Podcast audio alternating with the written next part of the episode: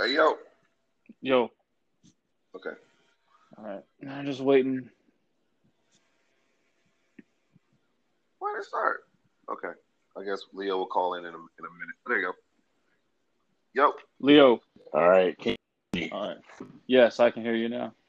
show. Yes, sir. Um, so we have we were talking earlier, and um, Leonidas, one percent Leo, has an announcement to make. Uh, so I will let him make the announcement, and then we'll get started on the podcast and shit. So go ahead, Leo. Well, the the clan of one percent shall gain another heir for peasants.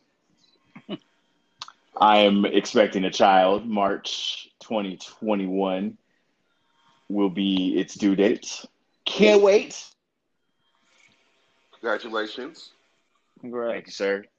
Thank you, sir. Uh, is this going to affect the wedding at all? Sorry, I mean I don't mean to get personal, but is this going to affect like Uh, timeline wedding? Nah, because we're going to uh, pushing uh, to 22, uh, to 2022 um, Okay. in April. So the kid will be just over a year. And like, you know, new daddy talk, we say 13 months at that point. Okay. Um, so yeah, no, I think we should be good. I think we're gonna do legal marriage. This this one percent do and save money on them taxes.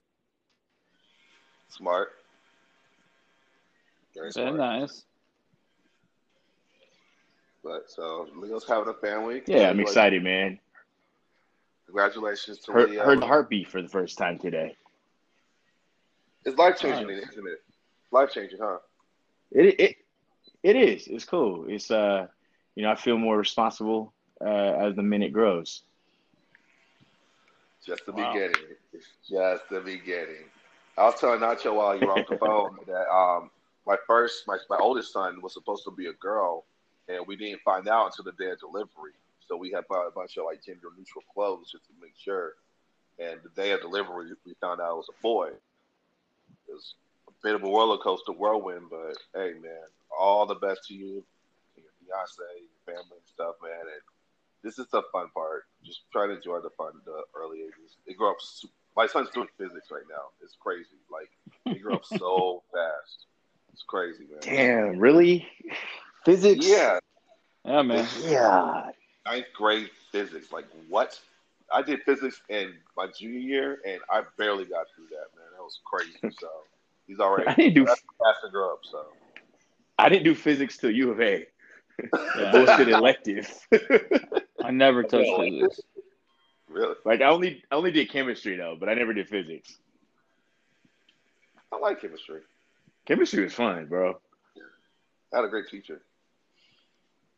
Yeah, I had a hot teacher, so I did well.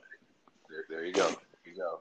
So, welcome to the America Junkie Podcast. I am Lee Trouble in the building. We got Nacho here.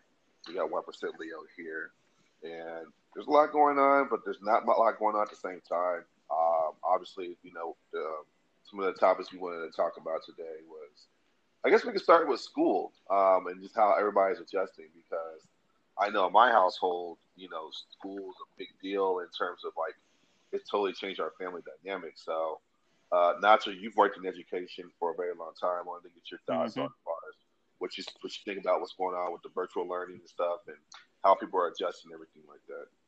People, I think, are adjusting fairly well. Uh, I was speaking with a, a coworker who has a couple of children actually at the high school that I, we work at, and they're actually enjoying the virtual learning a lot. Um, you know, last quarter was when everything shut down, so we had nine weeks to kind of get a trial run on what, what this would look like. So think the transition has been pretty well. Um, this first week, we're just getting a lot of influx of parents who are trying to get their laptops, you know, set up, and we've had a huge laptop distribution of our students. You know, I work in a lower, you know, a more of an urban school, so you know, a good portion of our students don't have access to laptops or, or even, um, you know, Wi-Fi or high-speed internet. So, you know, that's that's definitely been a challenge. Um, but so far, I think it's going okay. We're just waiting to hear from our school board if they're going to go full virtual for the first quarter, which would be through uh, the first week of October, which we all are for pretty much for certain um, is going to be the case. Uh, but everything seems to be going okay. It hasn't been really too stressful on my end, just with no kids on campus, you know, so that's obviously been different, but um, that's kind of where we're at. Uh, as far as sports are concerned here in Arizona, I know they're deciding um, the restructuring the fall sports uh, schedule this week. I know the football and the uh, volleyball teams have been working out on campus, so it's not business as usual. So it's kind of waiting to see what the final decisions are. But you know, there's they're trying to be as normal as they possibly can be, possibly could be under the circumstances. All right. Yeah, and um, so are you on campus right now? Like as the day goes by, are you are you working virtually as well? Oh no, I'm on campus. You're on campus. Oh, yeah, yeah. So I'm basically like I'm just taking temperatures, staff, you know, parents, just kind of odds and ends, just being around this being around campus pretty much. So it's not difficult. It's just you know being outside, good portion of the day obviously here in AZ, once it gets past noon, you can get pretty. But it's not anything that I'm not used to. All right, yeah, I would have to say for my family right now too, it's pretty smooth. Um, my youngest schedule, he has the best schedule in the world. Like he only has to be in class like 20 minutes at a time, and uh, really? he gets like hour breaks in the middle of the day. And my oldest is the complete opposite, where he has seven classes from like eight to three, uh, all AP stuff. So, you know, we're all on our laptops. It seems like from about seven o'clock in the morning to about three o'clock in the afternoon. So, wow. designate some space and stuff, and everybody seems to be adjusting to their own space and everything. But yeah, um, especially with high school, they're they're kind of sticking to a virtual bell schedule. Like I'm yeah. sure with your oldest, who's what, he's a ninth grader, so his first hour class, like the way they're checking in and stuff, like they're they still have to do you know, show attendance and they still get a regular lunch. You know, obviously it's everything but being on campus and getting the social aspect of everything. But yeah, you know, it's it's been pretty impressive how everyone's kind of adjusted to uh, to this new normal. Obviously, there's tons of parents who think that this is still, you know, why aren't we in school? Why aren't they in class? And complaining and all that jazz, and just seeing all these Facebook posts how these kids should be in school and parents complaining about having their kids at home and you know that's always going to be the case too but you know they're not going to win that fight yeah i just think that it's just like for parents that can't work remote i feel bad for them but if you can work yeah. remote you shouldn't have an issue with this now no. it is kind of it is an adjustment where you know i might have to get off a work call or get out of a you know an assignment or something i'm doing and to check on my kids and make sure they're on task but that's that's that's mini. That's that's little stuff compared to everything else that's going on. And hopefully, I think the sports thing is going to be the most interesting. Did you guys see the uh, the Pac-12 um, thing that's going on, where some of the athletes are pretty much united to try to get some reforms pushed through the Pac-12? Did y'all see that story? Yep, I did, and I see the Big Ten yeah. doing something similar. Yeah, uh, I mean, you got you have to like they this looks like it's going to be the first semblance and the forming of a, a players association or type a um, a workers union because what they're doing is what pretty much what a union would do. Um, I I don't know Nacho or or Lee. I don't know if you heard um, the Washington State football players. They got some some players got their their scholarships pulled. Yeah, so or got released this. Yeah, that's like just for because they're part of this little little um, uh, protests. Wow. Yeah, that's. I mean, that's really the we're really at a crossroads, especially with college sports, because these conferences they're acting how the NFL and Major League Baseball are acting. That's how they're trying to treat these guys, except these players aren't being paid. They're not being compensated. And especially if they're not able to go to school and they're just doing their stuff virtually, there's not much difference in them than being an NFL player because their entire day will revolve around their sport. And it's time. Like this is a make or break for the entire, you know, college or, you know, athlete to really just get some sort of pay structure in, some sort of compensation, or else it's never ever going to happen. Like this is the time. They're they're more than likely going to lose these seasons. I know the Pac-12 released the conference schedule, and ASU and U of A are playing the first game of the season on like the 26th of September, something crazy like that. And it's just like, well, okay, I'll be surprised if we get to that point. yeah, football ain't happening. Yeah, I don't see how you can do it. I don't. I mean, that and the thing is, like, I and it, kudos to the NBA in the bubble. I mean, that is working, and the football had four or five months to come up with something similar to that. They could have done like regional bubbles. They could have done something else than what they're doing, but they're trying to function like it's business as usual on that level. And like you said, like you said, Nacho, with the college students, it's like they they had the leverage, but you know, think about it. They don't have most of them don't have insurance. Most of them don't come from well-to-do off families. Most kids need to be in college football. Need to be in college because the home situation is in Australia. You know, so it's a it's a bunch of like you know little things that these little factors that are kind of that are going to come to a head if NCAA doesn't find a tangible solution to all this because it just came out today. They had like nine UCLA players, football players, tested positive for COVID. These came out today. I don't see how you're be able to contain this if you're going to do a business as usual, and that seems to be the case for most.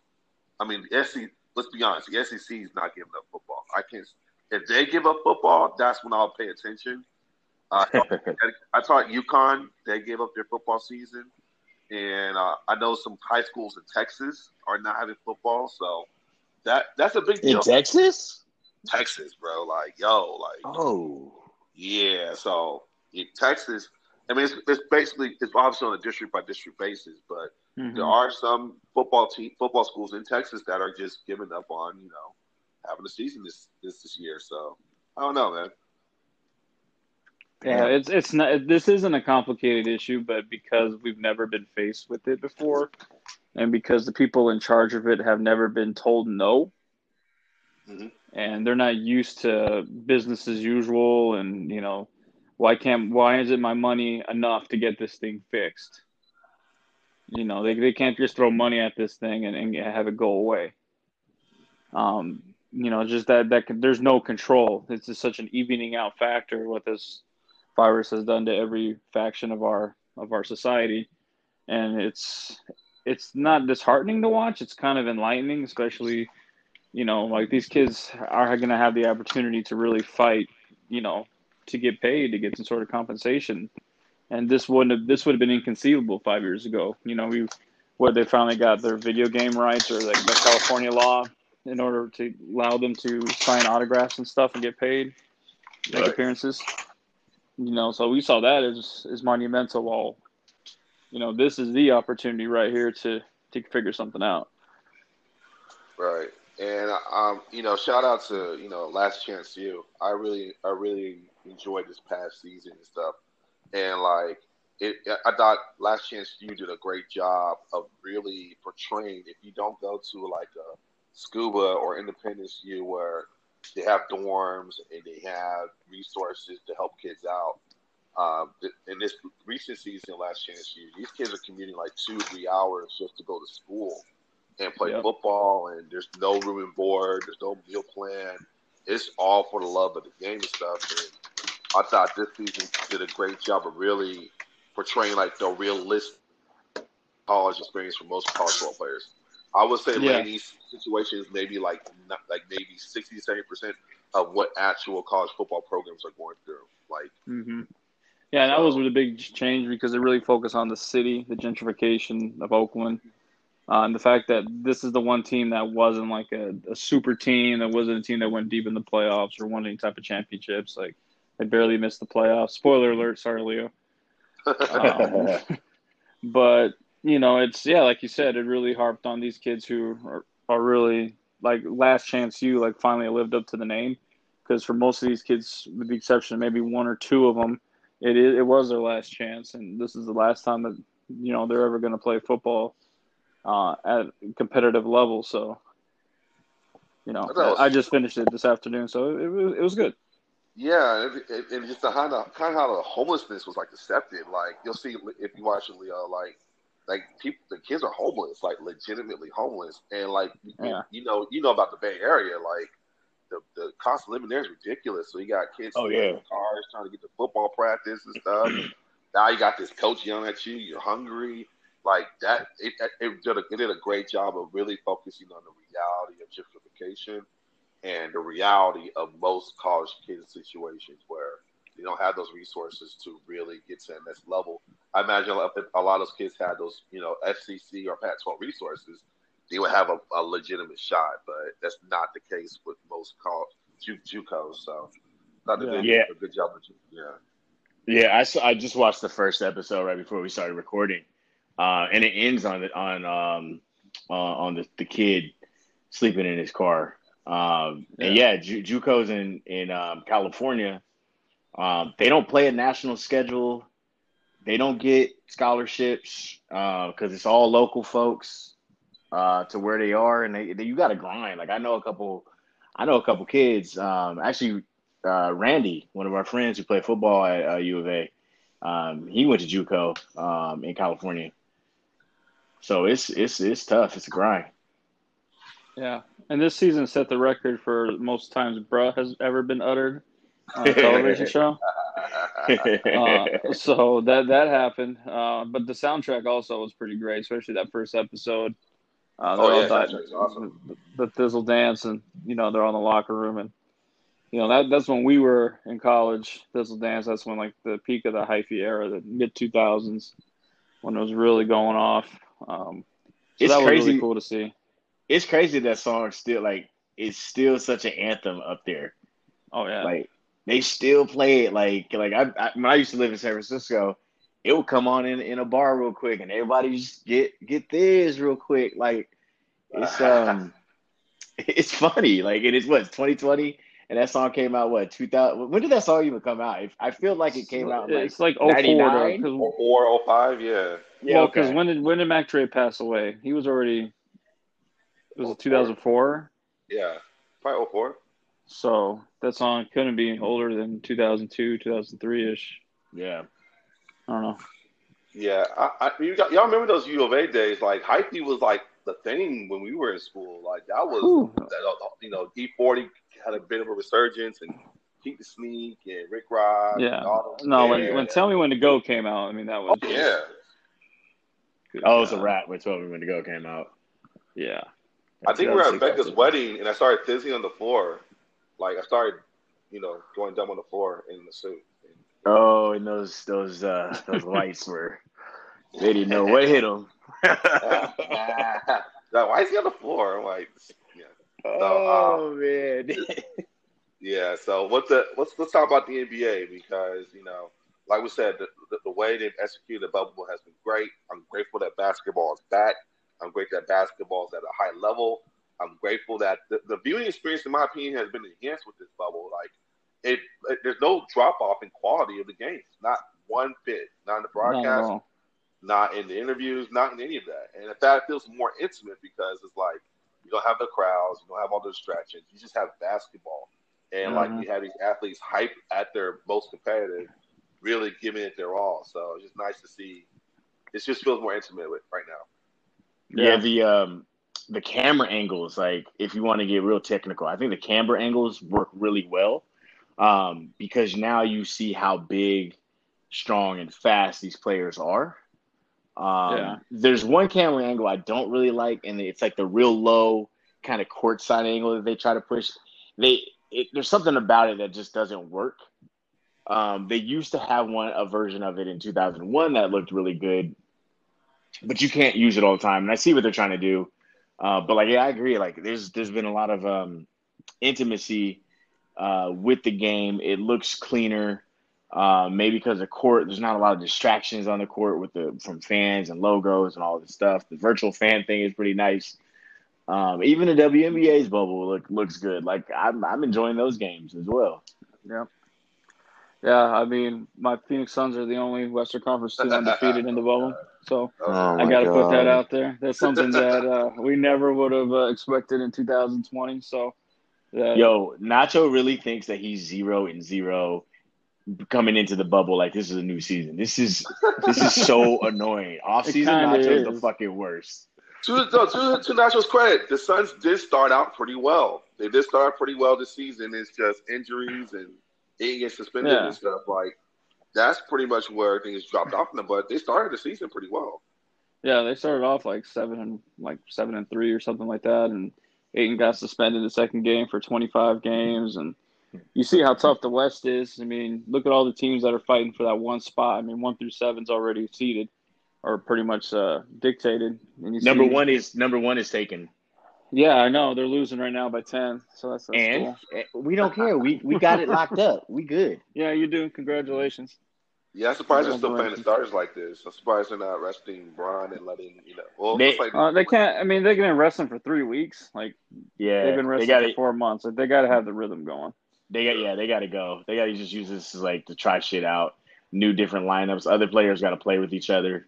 Um, Yeah. But but Savant Nacho, you you you know what the um, when do they have to have the uh the playoff or like the, the game playoff to see the last eighth seed or something like that? Well, the- if they mean the playing game between the eight and the nine, if they're tied, or if Yeah. within, I think if it's like they're within a game or something, then they'll have it. got it. Um, One game. So, um, I'm not. Well, that's obviously after the eight games are played. But right now, like last night, really hurt because Houston couldn't handle the Blazers, and like the Blazers aren't a regular A seed. Like they'd be like a top four team in the East if you know with this team that they have now, if they're finally healthy. Um, so they're not a normal AC. They're they're the best team of the teams that are fighting for the eighth spot. Um, Yep. But like uh, Memphis is, is slipping. They're 0 4. They lost Jaren Jackson for the rest of the season with a torn meniscus. Mhm. Um, like San Antonio, I believe, lost today. Yep. So you know the Suns play uh, the Pacers tomorrow, and all of a sudden, James Harden Jr., T.J. Warren, averaging 39 points a game. y'all traded him for cash, bro. Like y'all traded him for cash. Yeah. Okay. All right. I can explain. I'm not going to defend. Uh, his owner's wage. Hold on. Hold That's on. Hold on. Hold on. Hold on. Okay. No, he used to be. Okay. We- We're getting a brand new, renovated, beautiful arena whenever we can go back. Okay, it's going to be No, no, there's that's no such thing as brand new, renovated. He's Okay, just well, just, just wait, man. that's Go- that's cheap. That's Project cheap. 201, man. Look it up. Google it. Do your Googles. It's, it's, it's literally going to be a brand new arena.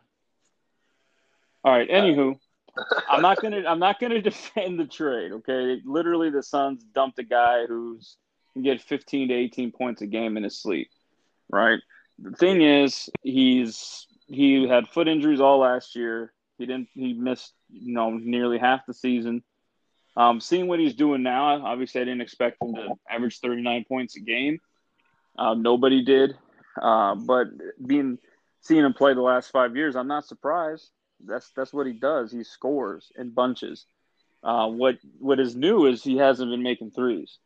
Like this is the first time that he's making and taking as many threes as he has. He's always been a great mid-range guy. He's always been an excellent slasher, finisher in transition. You know that's T.J. Warren. Uh, but the Suns had four guys in that wing spot.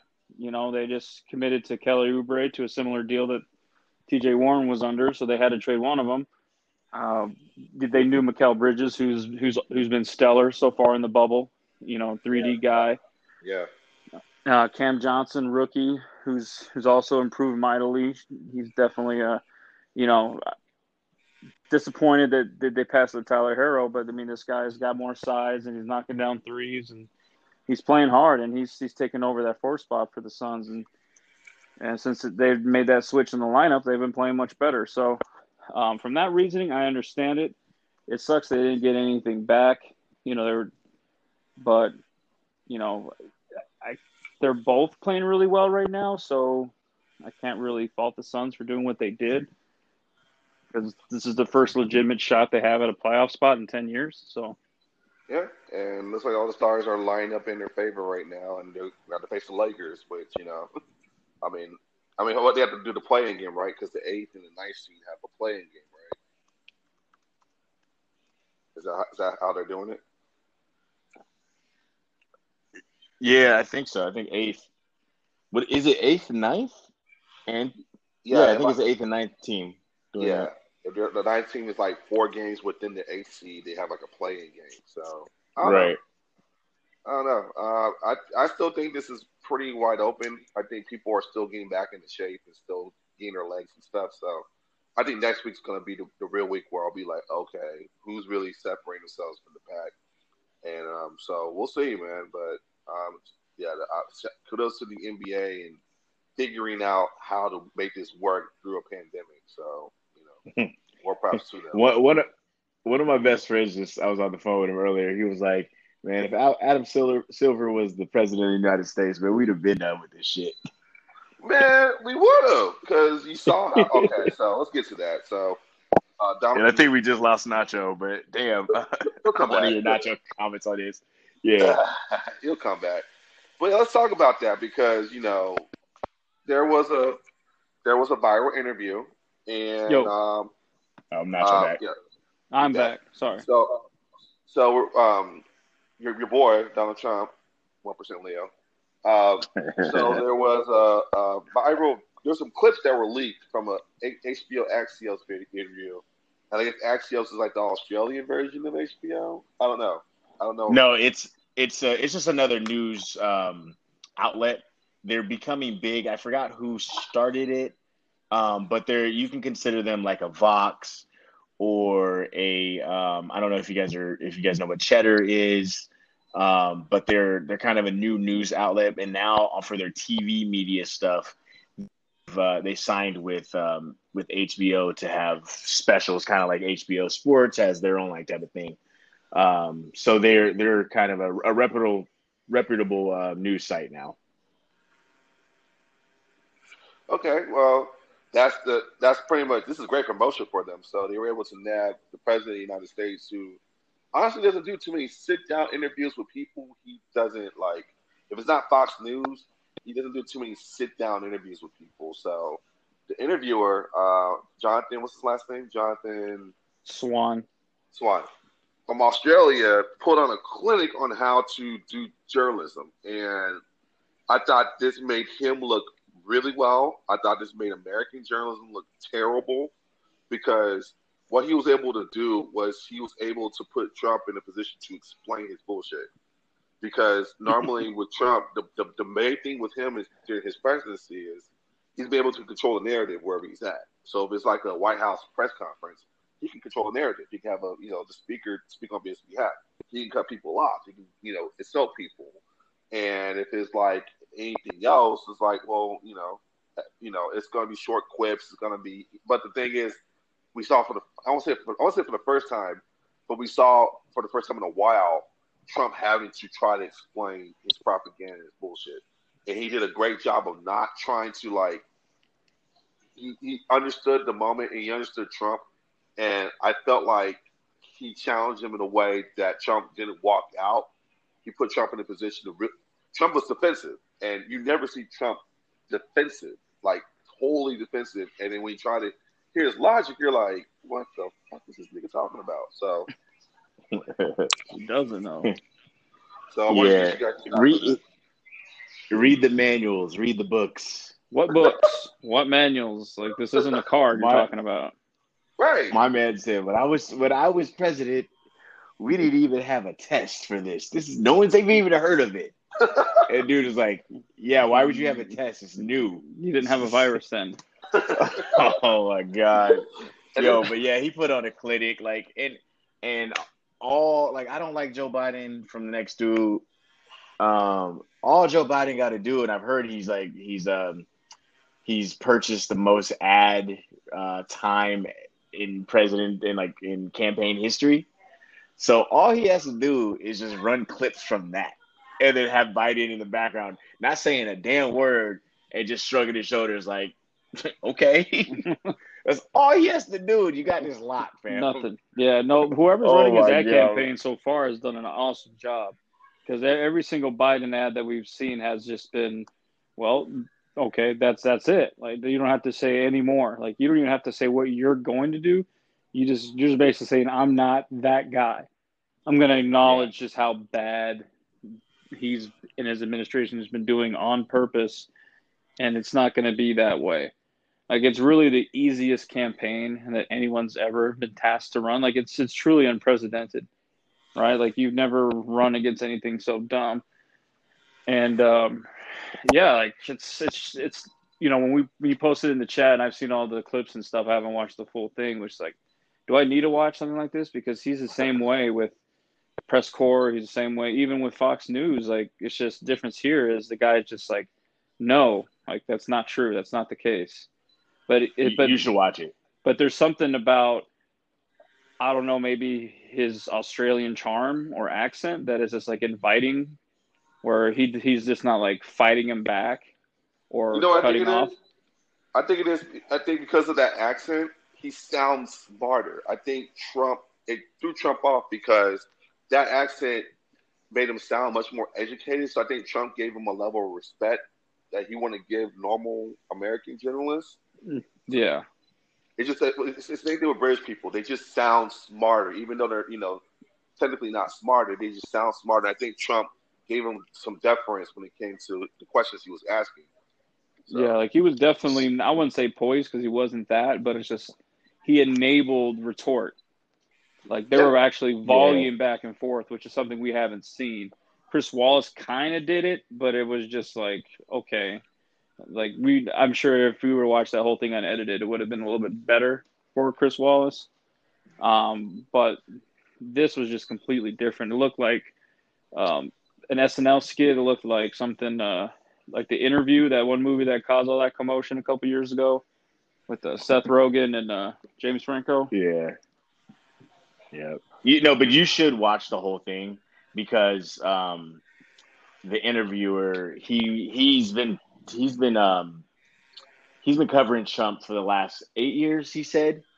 Um and he's been going doing the rallies. So I think he's built up a pretty good uh professional reporter relationship with Trump. So like he has that that that air of uh, uh, respect a little bit with him. Um, and you know, he he when he does break away from the conversation, he comes back. He's like, um, "You've done." He gives him a compliment. So like, it's it is textbook. It's like this is how you deal with this person. Give him a little compliment. Call him Mr. President. Um, but then like hold what he's saying to the fire and like and, and kind of fact check him right then and there and you can just tell that he Trump has no idea what he's actually talking about. Mhm. Yeah, like he just has like little charts that you see at work, like little graphs, It's like that was Like- huge. and we don't even know what's on it. Like it could be just Look at the graph. be Look just at the graph. Look, That's it a says we're bar. the the rest of the world. Well, the, the chart that he tried to show was the deaths are going down per um, per state, right? But if you actually do that, and this is some problem with statistics sometimes, is that you can manipulate it to say what you want, but the, the, the deaths are actually going up per capita per state. And Trump was trying to use a uh, chart which shows that he doesn't know how to read a chart or how to do math um, or knows what it is. And then he just like told himself, "It is what it is." Like, Yeah, oh my god, I've never heard anybody outside of sports say it is what it is. yeah, I also thought. Um, so the other thing I thought to that because Trump was trying to say per capita, per capita, per capita, and Jonathan kept trying to go, "It's per capita." Like this is bad. He's like, and I thought the money line was uh, Jonathan was like, 50 million people in South Korea, only 300 deaths. Like that was a Yeah. Bar. And Trump was like, "Well, you're not look. You can't do that." Like That's literally what he said. he literally said, "You can't do that." I was like, "Oh It's not boy." fair. And the funny thing is, like Trump's team, they don't care about PR. They haven't cared since he's been in office. They knew it was going to be a shit show, shit show as soon as he got in office. So they're- they didn't, have never cared about PR. But this is like the first really bad PR moment, and it's happening during a time where re-election is coming up. And you know, as ignorant as his following may be, there's no way you can look at that from an agenda standpoint and be like, "Yo, something's off about this dude," or you can't. You have to lose some form of confidence if you have a human soul. But as we're seeing with the COVID cases rising, people don't have a soul when it comes to how to navigate yeah. leading them. You, you would think that like a rational person would be like, okay, we made a mistake. Um, this guy is not good for this office. But uh, Becca actually just retweeted a tweet uh, earlier today or maybe yesterday talking about it was like, oh, you know, he may do some bad things and uh, you know, he's just really trying. He's he's he, I, I still love him.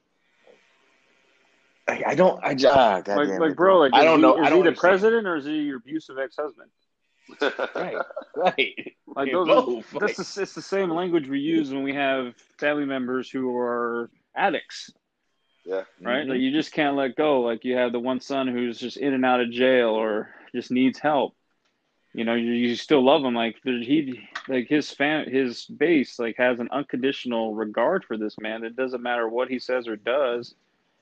They're going to forgive him. That's why it's like none of this matters. We just have to get out and vote. Like doesn't matter how long we have to stand outside or if they're gonna outlaw mail in or whatever. It's just like, you know, I'm, I'm sick of it. Like let's just do it.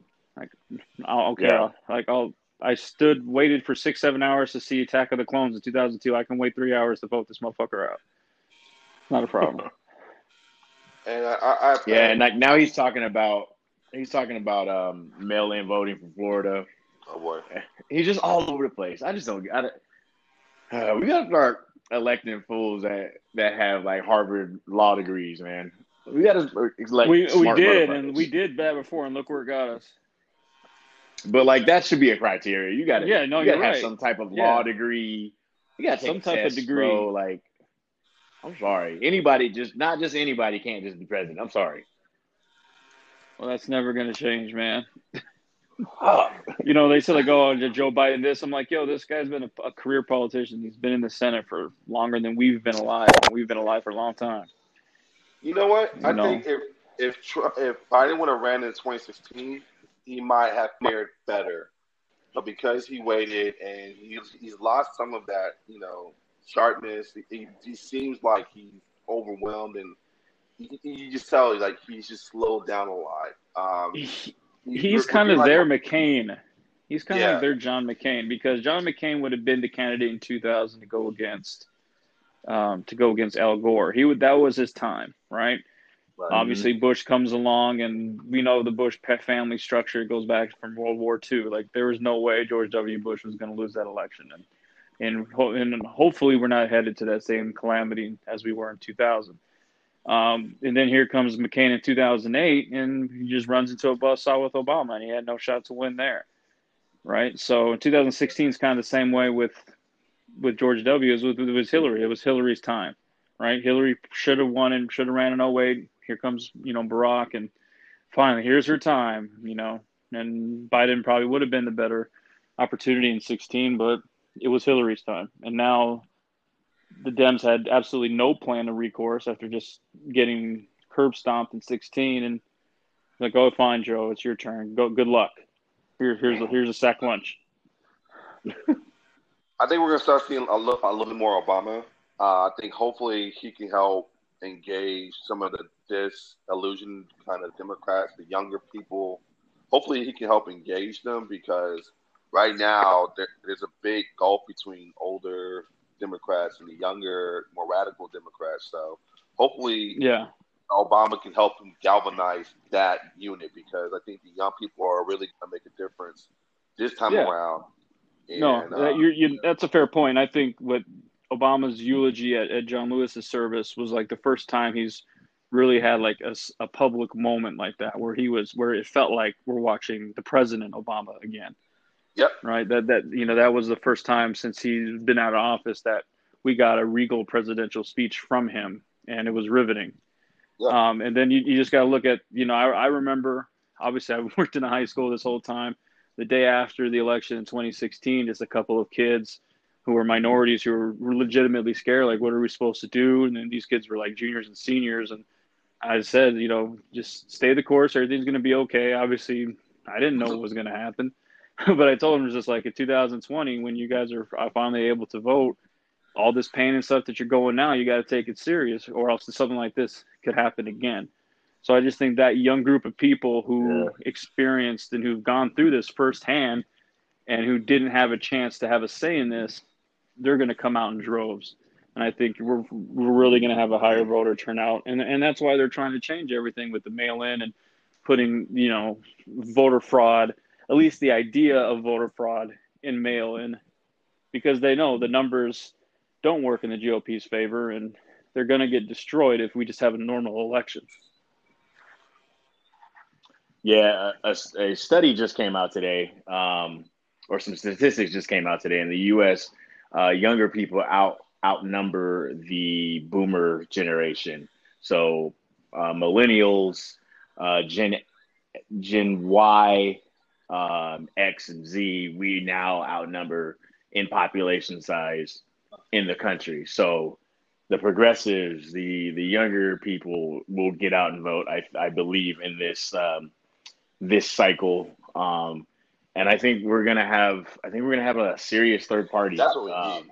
Yeah. Not this election, but then but the next election. I think we're gonna have a really serious third party that is that is more Yeah. left um, than normal. I don't know how far left it will be. I don't think it would be super radical left, but I think it would be um, an AOC type Yes. of like AOC, like very- Ilhan Omar. Like there's there's Yeah. there's definitely Yeah. next generation who are already in office or who are about to get into office who are going to kind of spearhead that next tier of whatever this this whatever this centrism that's been plaguing the Dems for the last ten years. It's not working. right. And the reason why the GOP has their lesser power has all been, you know, taken into fruition is because the, they're smash. It's smash mouth football. They're just running it down everybody's throat, and Yep. nobody's going to stop them. Yep. And uh, I mean, I think this might be the last. I mean, I mean, I'm not. Let me not say that because this country, there's always a white lash anytime progress happens. But yeah, I think for the next decade, we're going to see a lot, especially in, in Congress. We're going to see different faces that we've never seen before, and I think that's where the real change is going to happen. And I think with you know, Yeah. And, and with local elections and governors and stuff, I think that trend is going to continue to go as well, where we have more women, women governors, women, women mayors, women representatives, and people of color and stuff, and younger people and stuff. And yeah, I think this might be the last hurrah for the GOP for a while. Doesn't mean it's not, you know, they're going away, but I can see No. a shift happening. And I think the coronavirus has been a case study as to there's. I mean, we knew as soon as Trump got elected, there was two Americas.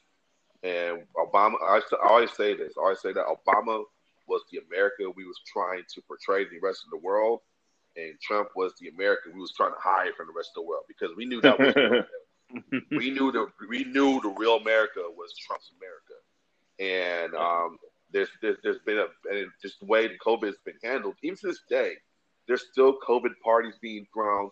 People was there was I, I I don't understand how people can look in the Herman Cain passed away. Like people are looking in the face of death and be like, "Nah, you're not real," and Yeah. people are dying, and it's still like, now what? Oh, You know? like dude, it's it's over. Like it's it's Yeah. beyond over. Like there's still people that I know, and like you know, I've you know, our last episode, obviously, we we dealt with the personal effects of of dealing with it, you personally, and you know, and people that I know, and the conversations that I've had. Um, I don't know the the town of Guadalupe, who's um, basically kind of like a, a small town that's in between Tempe and South Phoenix. It's like kind of like right there, like right across from Arizona Mills, Lee or, or Leo, if you guys have been there. Yeah, I remember.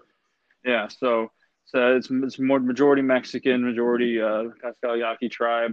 Well, they've been absolutely slammed, slammed with COVID. Uh, saw an Instagram post or someone I went to high school with who who lives in in, in, in Guadalupe, and he's lost twelve friends and family members to COVID Damn.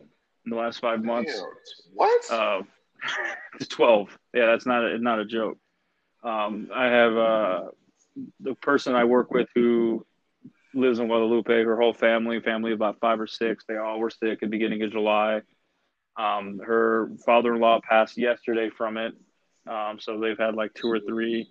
Uh, Like it's just like for some reason, like it feels different in those in more impoverished uh, communities. Obviously, you know we don't really know how bad we get the numbers from the Navajo nations and the other Indian communities. oh, Guadalupe is really like Guadalupe is basically that. It's just Yep. we have access to. it. You just kind of drive through it. Um, they have little to no resources. They're just kind of on their own. And you know when you, when you hear people say that, you know, open the schools, it's this that and the third. These are people with resources. These are people who live in homes who have their job still. Like they're they're speaking from a place of their own reality, but the reality is there's way too many people out here who live in homes with seven, eight other people, multiple generations, and they can't social distance when somebody gets sick. Like they just can't. It's just physically impossible, and that's why we can't open schools.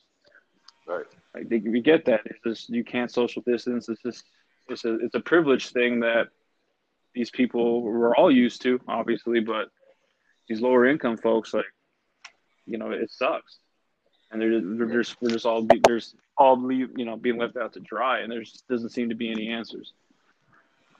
Yeah, especially the Navajo Nation, that's just beyond tragic. I know that they've shut down a lot of like, you know, especially in Arizona, they've shut down a lot of like sites and everything and tourist sites yeah. and everything, just try to prevent the spread because, like, you know, those reservations, the res, they don't have any resources. Period. Like their resources. No, like they they literally still fetch their water. Like they don't have running water. Yeah. Damn. So, yeah, it's yeah. beyond beyond sad, beyond sad.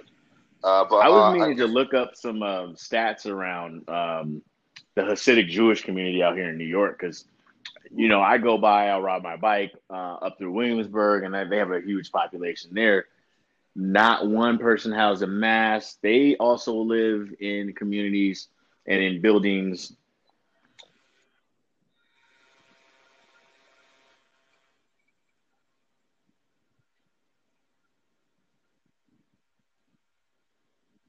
Leo. Leo. Hello. I think his phone probably went to the screen. Oh. you got uh, some editing to do. I. I sure do. Uh, so we're at 45 minutes. So let me hang up and I'll call you guys back and we'll finish the podcast out. All right. All right. Let's start with uh so we were talking what were we talking about? We're talking about COVID shit, right? Yes we can we can move on if you'd like. Okay. Yeah. So I wanted, I wanted to talk about Ellen DeGeneres. So um, as he, a lot of people know, you know, Ellen DeGeneres obviously very famous for you know her show and you know gay rights and everything like that. There's a lot of sexual harassment things that are coming unwrapped with her staff and everything, and the posturing that some of the celebrities are doing to her defense is very disturbing because it turns into a you know, it it turn it takes the attention away from the victims and the people that's been affected. It turns, well, she's my friend. She would never talk to me like that. Uh, so I wanted to get you guys' thoughts on Ellen, and I guess looks like the show's not going to be, but she may walk away from it. I, I don't know what's going to happen, but the future of the show seems uncertain. So I want to get you guys' thoughts stop that. You know what it reminds me of? You know when they asked uh, 45 about Ghislaine Maxwell? I wish her well. That's exactly what it is. oh. Man. It's the same exact thing. Like what Jay Leno, like I've never seen Jay Leno tweet ever, and he just all of a sudden I see him on the TL tweeting on how much he loves Ellen and how how close to how great person she is and how close friends they are. Like, okay, great. Like you guys are all like one the the one percent of the one percenters when it comes to entertainment. You know, you guys are all in the same bread basket. Like, what's really in those files that were unsealed? yeah. So, you know, I, I, don't like it just because they're they're like I think you're kind of alluding to this, but like those celebrities and others, they're like they're on the same level as Ellen, and the people who are who are making these claims and um, trying to speak up are people who work in the studio who don't get the recognition. They they may have their name in the credits, but like nobody's really reading the credits. They're making they're really the ones that making the show go. Mm-hmm. So it it and I I know somebody or we all actually know somebody who um, works in the TV entertainment. He's like, you know, these claims I I can tell they're probably pretty they're pretty substantiated. They're probably really true because that's just how that industry works. Yeah. Yeah. You shouldn't, but no, I mean that you're talking about power structure in television that's been this way for like 50, 60 years. Uh, especially the last 40 when you have these specific talk shows that are like so powerful like we just had the passing of Regis Philbin and yeah, he was a mainstay, he was an icon, but one of his lasting things is how he stated on the record how he encouraged Trump to run for president. Wow. that he was doing an awesome job of course, nobody wants to bring that up after his passing, but it's just like this is that's the circle. That's the same circles that they that these all these people run in, and that's right. that's the type of power that they wield. And the other thing about Ellen is like she's a comedian at her core. So I, I don't know if you guys have hung around like comedians, like really good comedians, but they are some of the most crass, like unfiltered. They just operate on a different plane in terms of like their behaviors. This is a different world. And comedians and musicians were closely linked because it literally is our own universe. You compound, you compound what you guys are saying as far as her being in the top 1% of you know, talk shows, celebrities. You can you combine that with being a comedian. It's just some things don't register the same way it would to a normal person you hear things of abuse going on in your own your own organization. So I don't know. It's very it's very disheartening to hear. And then you got Kevin Hart. I mean, I understand. Ellen came to Kevin Hart's defense, gave him a platform to apologize. And I understand Kevin Hart coming to her defense, Jay Leno every day, but you're just taking attention away from the victims, and that's why I don't mm-hmm. appreciate. It. Yeah, like that's that's what's really been the huge, you know, fight and the comeuppance in the last five six years is people finally having a voice and getting the bravery to to stand up and to finally speak out, and then all of a sudden you're having these other powerful celebrities that are under the guise of defending their friend having their voices silenced, um, which is really the, the case. Um, so some something's about to happen. I mean, you know, like what did he what did he say? Was it in that Axios interview? And they're talking about um, why he wished her well, but why he didn't say much about John Lewis. And he was talking about how Epstein was may or may not have been killed in prison. Like he was basically just telling on himself. Say yeah, same interview, bro. I'm telling you, watch the interview. He said he was killed or may or may not have been killed. I was like, oh my god, why are you talking? why are you talking? Yo, so I have a question. So that you can't, you know, you can't file charges on a sitting president. If Trump loses, are charges going to come out? Like, is it all going to like come down crashing on him in terms of all the charges they'll be able to levy against him? Um, probably, probably around one o'clock on January twentieth, two thousand twenty-one. Yeah. you can file charges on a president. How? Is that's that that's what the impeachment process is. Yeah. That's what the impeachment process is. But mm-hmm. I I guess those are I mean obstruction of justice I guess is a charge, but they were able to, you know, the Senate obviously own it's publicly known so but these are like, you know, I hope Maxwell talks. I hope she tells all the skeletons in the closet and I don't know. This might this might be I mean, Trump's presidency already has no precedent in the modern, modern century, but if charges come out against him after he's done, like I wonder what they're going to get him on because you know he's basically spent his entire cabinet insulting the intelligence community, like you know CIA, FBI. He's basically ignored them in favor of Fox News. So yeah, I don't know. I mean, we're all about to see something that we've never ever seen before that we didn't think was possible. You know, Nixon was the closest because we saw him having to to be, uh, you know, he resigned. But the first thing Gerald Ford did after he was sworn in is is pardon him. So yeah, that's that's another huge important thing of this election because part of it is Trump doesn't want to be reelected, but he knows these charges are looming, and I can see him winning if he does win somehow, some way resigning within the first couple of years of his second term, and Pence or whoever becomes the VP, it just immediately pardons him. Yeah, I can see that. Um, that that's that's probably that's probably in the playbook. So. Did it, did the Simpsons predict his death in an episode recently, or predict predict what? Uh, Trump's death. Uh, that's just a meme that's been running around. It's never appeared in an actual episode. Okay, I thought it was. I, I don't even know. Like I've, if it is like uh, it's within the last four years, and I've only seen a handful of episodes the last four years. But you know, I follow like most of the Simpsons producers and writers, and actually the showrunner from my favorite era of the Simpsons follows me on Twitter, so that's kind of like something I'm kind of proud of. Thanks. Uh, um, they've been around so long that all their satire has somehow become reality. Yeah, very true. I mean, like when you're doing this for 30 plus years and you know all this stuff that you go back and watch and it's just like they didn't- how are they going to know and these guys didn't know they were going to still be on the air in 2020 and 1995 they're just writing the best comedy they can It's insane. That's it really is Being real, yeah because it's all, it's all aged well. All of it's aged well. oh some of it hasn't um you know, kind of some of it hasn't some of it hasn't. I know uh, there's been the backlash with the with harry shearer currently coming out. He's like the voice of like uh, mr burns and smithers and stuff and he was the voice of dr hibbert which is basically one of the few black characters on the show who's based off of bill cosby. Um but like he doesn't have a problem voicing him because he's like we're actors. We're supposed to play different people I'm just like, oh god, like my like the Simpsons are gonna end up getting canceled or canceling themselves with you know like, can they just give them their flowers, please, and just get them off the air gracefully before you have to cancel one of the main cast members and you can't have the show without their top five guys. So yeah, You're right. You're right.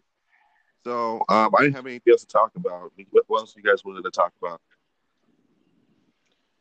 Um, I just finished watching a series. Well, I guess it's like the first. Um, I guess you can call it season, but it's a docu series um, on Netflix called "Love in Love on the Spectrum." It's about autistic people learning and trying to uh, date others. Um, I, I don't know if you've had any, and I, I'm sure since you, Nacho, you you're in school uh, or you're you work in education, you've seen autistic autistic uh, kids um, and how. They, mhm.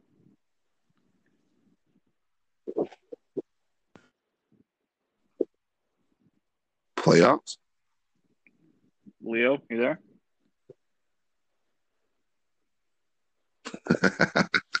my back. Yeah, you're back. You're back. You're back. Back. Every time Mike. we back, we back, we back. But yeah, Love on the Spectrum is really good. Um, really interesting to see how people with autism um, live every day, work every day, and then they, you know, they're also lurking and, and yearning for love. Um, um, it's actually refreshing to see their perspectives on love life and life in general. Like everything is just cut and dry for some of them, and um, you know, I I appreciate that. There's no there's no fluff. It's just like, hey, I like this. It didn't happen well for me, but I got to move on. And Yeah. it's just like, yeah, I I love that. I'll have to check that out. Yeah, because um, I've worked in special ed before. My mother's worked in special ed for 23 years now, and you know a couple family members that are you know autistic and highly functioning, and that's definitely something that uh you know have a history with and experiences with. So you know it's definitely a completely different world, but very similar in a lot of different ways too.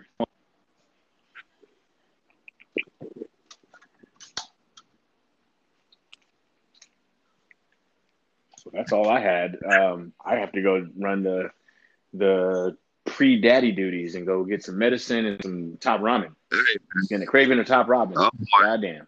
this is the fun part. This is the fun part. So Pe- peasant food, man. I gotta go get peasant food. Man, Oh, bitch. wow! Don't you don't you have an assistant to do that shit, Leo? right, one percent. Man. I should. like, all right, well, that's our podcast. Thank you. Oh wait, wait! I got, I got, I actually got a shout out. I, I got a shout out. Playoffs. Yeah, man. Let's let's shout out Devin Armani Booker. Um, the moment of the bubble so far. Oh god, So- Free book. Free book. No, free we're, we're not. We're not. We're not doing that. We're not doing free book. It's it's keep book. He's Free He's that man. he's max book. Okay, so let's let's let's get that out of there. I I appreciate the the Laker trolling, but you have two of the five best players in the world currently on your roster. So let's just just be happy with that. Uh, but Hey, yeah, I'm not even saying he got to come to the Lakers, bro. He just need to get out of Phoenix. no, he's not. He's not, man. He's not. We'll say that for another day. Yeah, yeah. We'll save that for every other tweet that you Laker fans, you Laker fans, you like to- like to annoy the hell out of us, you know, Suns fans. But yeah, man, that was an awesome moment. That was generally like with everything that's going on, that was like one of the few like genuine happy moments that I've had in the last five months was him making that damn shot. And it might not have been to anything, you know, they still got a, a huge hill to climb and a lot of help from other teams, but man, that it just that felt like something special, you know, when it goes down in his career, like that that perfectly defended shot by one of the game's best defenders and the virtual fans in the background with the hand. It was like a a weird, uh, you know, science fiction version of the Jordan Utah shot with all the fans in the crowd. They, they just knew what was about to happen. We just, just the virtual the virtual fans doing that. So